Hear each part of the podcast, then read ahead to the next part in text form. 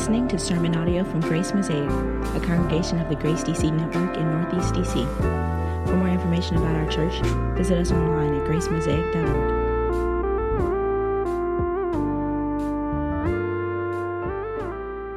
When the Federal Trade Commission finds a case of fraud perpetuated on consumers, the agency files actions in federal court for immediate and permanent orders to stop scams and to prevent future scams. When consumers see or hear an advertisement, whether it's on the internet, radio, television, or anywhere else, federal law says that this ad must be truthful, not misleading, and it must be backed by evidence. And the FTC enforces these truth in advertising laws and it applies the same standards no matter where an ad appears. In the 8th century, the Lord found a case of fraud perpetuated against the poor, the orphan, the widow, the sojourner, and the nations. And through his prophet, the Lord filed a covenant lawsuit against his people with immediate and permanent orders to stop the scam and to prevent future scams by calling them to repentance. For centuries, Israel advertised itself as God's beloved people, as the, as the seed of Abraham who had been blessed in order to be a blessing. God's people advertised their community as a light to the nations, as defenders of the widow, the orphan, and the sojourner. But in the lifetime of the prophet Amos, their advertisement was not truthful. It was misleading, and it was not backed up by the evidence. But the Lord always enforces a truth in advertising law when it comes to his community. And he applies the same standards no matter where God's people are in the world when it comes to how they advertise or how they talk about their community. And every local church today must honestly ask the question are we guilty of false advertising? Are we being truthful or are we being misleading when we claim to be committed to neighbor love, mercy, and justice? Are these claims of ours backed up by the evidence? God's Word comes to us today to hold us accountable to truth in advertising, as it were. But if we would be faithful, then we need to consider what the prophet Amos announces to the people in our passage for today. And we're going to explore three points. We're going to look at religious presumption, religious hypocrisy, and religious indifference. So let's look at our first point religious presumption. Now, you'll see this in verses 18 through 20. And this section begins with the exclamation of the grieving person Whoa.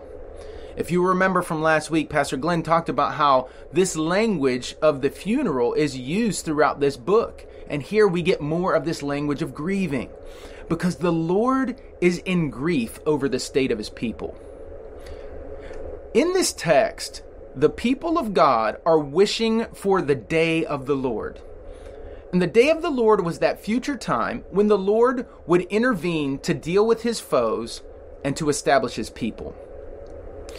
But what Israel doesn't realize is that wishing for the day of the Lord is inviting their own destruction because they have become the Lord's enemies due to their unjust practices. This is religious presumption. Assuming that you're on good terms with God while you refuse to acknowledge your sin, to repent, and to take up the work of the Lord by faith. That is religious presumption. It's like Christians saying today, Come, Lord Jesus, when they hear about some evil injustice while they do nothing to address that very evil in their own context. It's like Christians today saying, Maranatha, while they provide coverage for child abusers by handling criminal cases in house rather than going to the authorities. It's like saying, Come, Lord Jesus, when you hear of a surge in homelessness and yet remain oblivious to the poor of your place. Make no mistake, the day of the Lord will be a day of reckoning, a day of accounting. And the answer is not to stop saying, Come, Lord Jesus. The answer is to quit presuming you're on good terms with the Lord while you refuse to acknowledge your sin, to repent, and to take up the work of the Lord by faith. This is why Scripture talks about the fear of the Lord and self examination. This is why Jesus says, Blessed is that servant who is found doing his master's will when he comes. This is why the Apostle Paul says, Work out your salvation with fear and trembling. Not work for your salvation, work out your salvation with fear and trembling. This is why the Apostle Peter says, Make your calling and election sure. This is why the Apostle James says, Come now, you rich, weep and howl for the miseries that are coming upon you. You have lived in the earth in luxury and in self indulgence. You have fattened your hearts in a day of slaughter. This is why the Apostle John says, Abide in Christ, so that when he appears, we may have confidence and not shrink from him in shame at his coming. There is grave danger in religious presumption, in presuming upon the Lord's mercy while living a life that is habitually apathetic, profligate, self absorbed, and unaccountable. A life in which you recite evangelical doctrine without taking up ethical action. But this presumption leads to hypocrisy, which brings us to our second point religious hypocrisy. And, and you'll see this in verses 21 through 27. Now, as Amos pivots to this next section, it gets more startling for Israel because he starts to methodically identify each element in their worship and then he rejects the way that they were practicing each one. Just listen to this. Look, look at the text, verse 21. Put your eyes on it. The Lord says, I hate, I despise your feasts. They celebrated deliverance from slavery for themselves while they were oppressing their neighbors. Verse 22, check it out. Even though you offer me your burnt offerings and grain offerings, I will not accept them. And the peace offerings of your fattened animals, I will not look upon them. Now, these offerings were the enactment of their forgiveness of sin and their fellowship with the Lord. But this was performative communion without actual communion. They were eating and drinking unworthily, to use the New Testament language. They were betraying the very symbols that they performed because they were living an alternate reality from what their actions in the symbols were announcing. Look at verse 23. The Lord says, Take away from me the noise of your songs. To the melody of your harps I will not listen. God evaluated the sound of their songs as noise, and he refused to listen to their instruments. There's a body language communicated here. The, the Lord is saying, I won't smell. I, I won't smell the offerings coming up. I won't look upon your sacrifices. I will not hear your music. And verse 24 gives us the bottom line, the explanation. God rejects their worship because these worshipers rejected justice. This is the context for that classic verse. They were inundating the Lord with rivers of religiosity when he wanted rivers of justice and righteousness. Think about what this means for us when we worship on Sundays. This translates liturgically. Think about each element of our worship and what it communicates. Call to worship. It is hypocrisy to receive God's welcome into His abundance every Sunday and then to refuse welcoming your neighbor into your abundance during the week. Think about our singing. It is hypocrisy when our Sunday singing turns into Monday silence at the sound of our neighbor's outcry. The church's melody becomes a mockery when there is no equity. It is no credit to us if we love to sing gospel, but take no action for our neighbors who are singing the blues. Think about confession of sin. It is hypocrisy when we confess our culturally acceptable sins like lust and anger, but refuse to repent of the more pernicious sins that make us unjust. It is hypocrisy for us to pay lip service to the radical depravity of humans and then to become indignant and defensive when friends come to us like Nathan to David and say, You're the man. You're failing the vulnerable. You're withholding justice. As the Apostle Paul says, let God be true and every man a liar when it comes to the confession of our sins. Think about when we confess our faith. It is hypocrisy to recite the Apostles' Creed while you ignore your neighbor's need. Reciting the Apostles' Creed without embracing the Apostles' ethics will only condemn you. If you recite the Nicene Creed, which exalts Jesus on the written page, but you reject Jesus when he comes to you in the form of living people, you condemn yourself. Think about our prayers. It is hypocrisy to constantly present your needs to the Father and then to resent your neighbors for their needs. It is unconscionable to constantly pour out your heart to God and to ask for His help, and then to refuse your neighbors when they pour out their hearts in need of your help. Think about preaching. It is hypocrisy to listen to a sermon while you refuse to listen to the voices of the poor. If you are a consumer of the word of grace, but you refuse to live the life of grace, it is literally a disgrace. If you want your pastors to just preach the gospel, but you make no plans to become just by the power of the gospel, you're living a lie. Think about the Lord's Supper. It is hypocrisy when you come to the Lord's table claiming to be hungry for Christ, but you've done nothing for your hungry neighbor.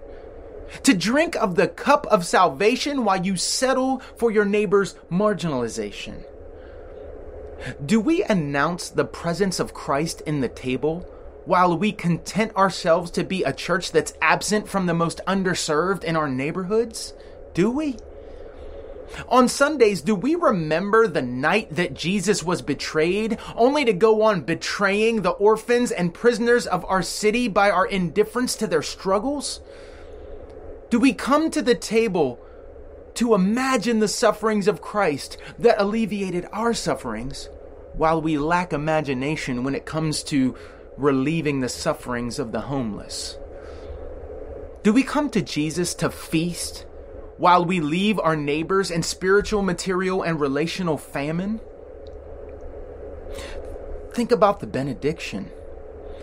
It is hypocrisy to receive God's word of blessing, to hear Him speak His good word over you, while you refuse to speak up for the vulnerable and defenseless as their advocate, to speak good words over them. Are you content to receive a word of blessing for yourself? While your neighbor continues to struggle under the effects of the curse? Do you realize, with that word of sending, who the Lord is sending you to? We warrant the same divine evaluation of our worship if it is not accompanied by doing justice. Think about it. If God had done you like you're prone to do your neighbor, where would you be? But the good news is that you are where you are, on the heart of God, in the arms of Christ, under the ministry of the Spirit because God refused to do you the way you often do your neighbors. He had better designs for you than you had for your neighbors. He had sweeter dreams for us than we had for our neighbors. He's been more invested in us than we've been in our neighbors. And now he expects, he demands that we submit to this life of love and surrender to his gracious calling. The Lord wants us to put every part of ourselves into serving our neighbor's flourishing because He put every part of Himself into serving our flourishing. God has not failed to seek the flourishing of any aspect of your life. So grace demands that you must not fail to seek the flourishing of any aspect of your neighbor's life. And if you have failed, then you must flourish in repentance and prayer that you may come back to true life. Their presumption led to hypocrisy, and their hypocrisy led to indifference, which brings us to our final point religious indifference. And you will find uh, this point in chapter 6, verses 1 through 7.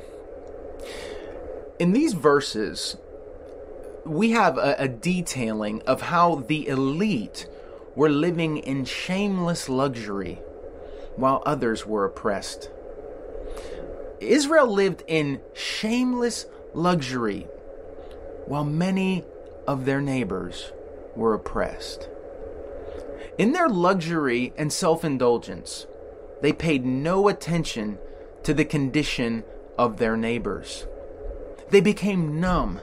They became blind to the condition of the people around them. And it walks through the extent of their lavish living, the extent of their luxury. For example, you see in the text, they didn't drink wine out of glasses. It's like they drank wine out of buckets. That's how that's how profligate they were. And the key verse comes in verse 6. Take a look at it essentially he runs down through the first five verses and he says, You're living in exquisite luxury, verse 6, but are not grieved over the ruin of Joseph. You're not grieved. Your heart is not broken for your neighbors. Your heart is not broken for those who have been crushed. Your heart is unmoved. And this is where evangelicals are largely theological and ethical failures. We have no concept of solidarity. A key theme that you need to get as it relates to justice is solidarity. Solidarity. You need to see three things in the other in order to really appreciate and embody solidarity. Okay? Here are those three things you need to see in the other. You need to see in the other royal dignity. You need to see in the other yourself. And you need to see in the other Christ. You need to see in the other royal dignity. You need to see in the other yourself. And you need to see Christ in the other. This is the key to solidarity. Mr. Rogers said, when your heart can cry another's sadness, then your heart is full of love. I want to ask you a question. Are you grieved over the ruin of DC? Are you? Are you grieved over the ruin of DC? Listen, if Mr. Rogers isn't enough, then hear the old school cats.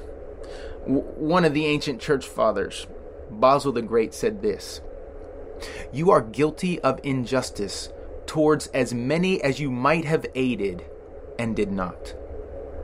You're guilty of injustice. Many people have a difficult time believing themselves to be unjust. But if you understand justice in the tradition of the, the Christian church, then you're going to have a much more expansive understanding and you're going to begin to see the ways that you have been unjust. Basil says you're guilty of injustice towards as many as you might have helped and did not. Augustine says generosity is no substitute for justice withheld. generosity is no substitute for justice withheld. That comes from the African church father Augustine. John Chrysostom says this If you see anyone in affliction, do not be curious to inquire further. His being in affliction gives him a just claim to your help. Do you see what, what Chrysostom is saying? He's saying you don't need to do a bunch of research to try and figure out if this afflicted person is worthy of your help or if if, if they if they have fallen into the situation that they're in uh, as a result of some calamity. It, it, most people are trying to figure out if the person in need, if it's their own fault, if they brought it upon themselves. But Chrysostom says don't do a bunch of research to try and figure out if that afflicted person uh, has landed there from from some good reason. He says, them being in affliction is enough to give them just cause to claim your help in the eyes of God. Because think about it. We are out to be a people that is Christ like. if Jesus was looking around the human race to try and figure out uh, uh, who he could help, who, who deserved his help, who had fallen into their circumstances not because of their own bad decisions, but because of things that were out of their control, there would have been no one getting any help from Jesus. But Jesus doesn't look for the people uh, who have uh, some kind of warrant for his help. He isn't looking for the people who have have some kind of entitlement to his help. He helps us out of free grace. He moves toward us in that way. And because He has moved toward us in that way, God has every right to lay upon us the demands that give our neighbors just claim to our help. It is a matter of justice. We need to understand the difference between compassion and justice. Compassion deals with the results of injustice, it deals with the fruit. But justice deals with the root. Now, think about it like this Imagine that I came up to a river, and when I was standing beside the river, enjoying the river, I looked out and I saw someone drowning out there. And I jumped in the water and I swam out and I rescued them and I pulled them back out of the water. And as soon as I got them up on the shore, I look out over the river again and I see another person drowning. And I dive back into the water and I swim out to them and I, I get a hold of them and I swim them back to the shore. And I'm exhausted by now. But I, I pulled them out. And just when I do that, I look into the river and I see a third person. And I dive in and I try to help that person and try and bring them out of the water. That's compassion. But justice would be if I took a walk upstream. And I learned that there was a corporation that was making its workers do their work from a tightrope that hung over the river. They had not provided safe conditions for their workers. And the only hope that these workers had to provide for their families was this work here. But the corporation was exploiting these workers and putting them in danger. Compassion is pulling those folks out of the water. Justice is dealing with the corporation that is perpetuating the injustice that put them in the river in the first place. What I'm saying is that the church must be an institution that gets upstream in the culture to deal with injustices at their root so that they no longer perpetuate further damage to our neighbors. Listen, there is no reason why there should be more churches in DC than there are orphans in the system in DC. That is a problem that we can address. We can get to the source of it. There's no reason for that. There's no reason why the homeless population should go underserved when basically there's one homeless person, there's six homeless people for every one church in DC. we have to wake up to the realities of what's going on in our city. There's no reason why we should be oblivious to the gap in education between white kids in DC and black kids in DC. If there's any people that ought to be investigating why that is the case, asking why that's the question, why that's the reality, and what is to be done about it, it ought to be the church. Because the church is to be in solidarity with its neighbors. Now, I want you to hear this word from another old school cat. Now, by this point, maybe because of the kind of church you grew up in, or the kind of Christian tradition you grew up in, you're thinking by now, I don't know, this sounds this sounds kind of liberal.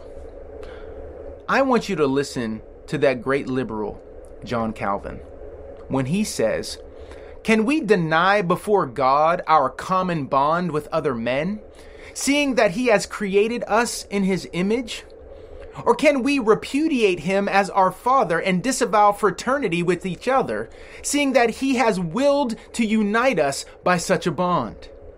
Shall we say that God crowds us too much and that he imposes too heavy a burden on us when he leads us to work equity and justice? Whatever the case, let us be on guard against flattering ourselves, seeing that we have understood that our Lord wants us to go to the trouble of helping each other, insofar as our neighbor's life ought to be as precious to us as it is to him. Jean Calvin. Y'all know what I'm saying. Hear that last part again from Calvin. Our neighbor's life ought to be as precious to us as it is to him. We ought to look on them with the same value that God looks on them. When we see how precious they are, their royal dignity, they were created in love. They were created by love. We ought to be moved by that. That is part of the essence of the Christian ethic solidarity. I want you to see that the Lord wants truth in advertising from His church. And we ought to be the kind of people that longs for and prays for our claims to be backed by the evidence of love.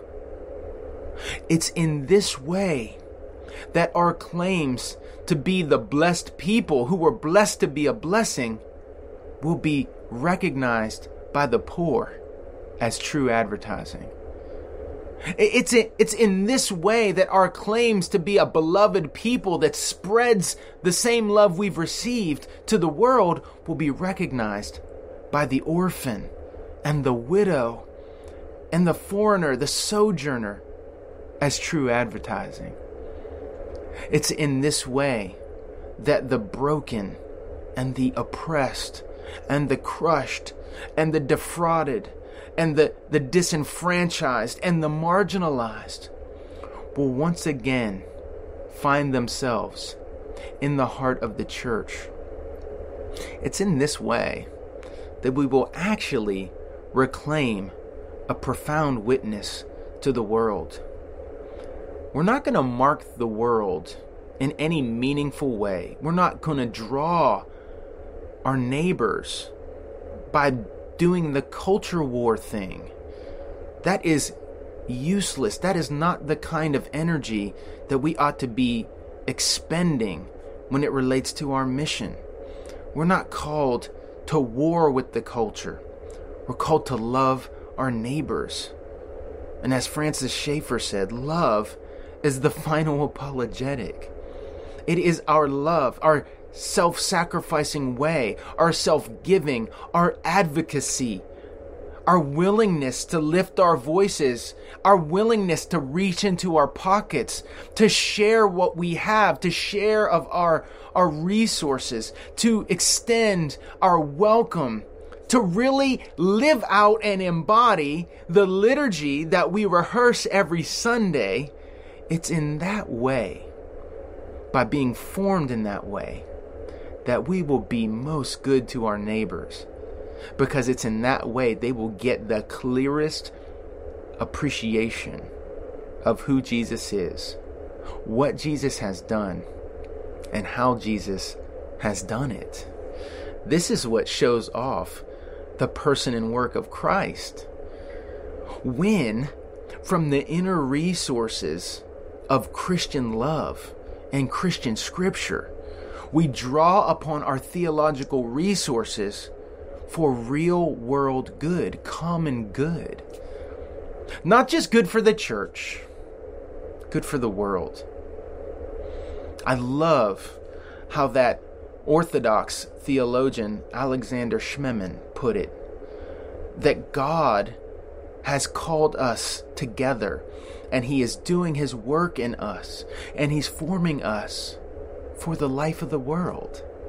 It's for the life of the world. So let us pray and let us ask the Lord that He may grow us in grace so that there may be truth in advertising in our congregations. Amen. Let's pray.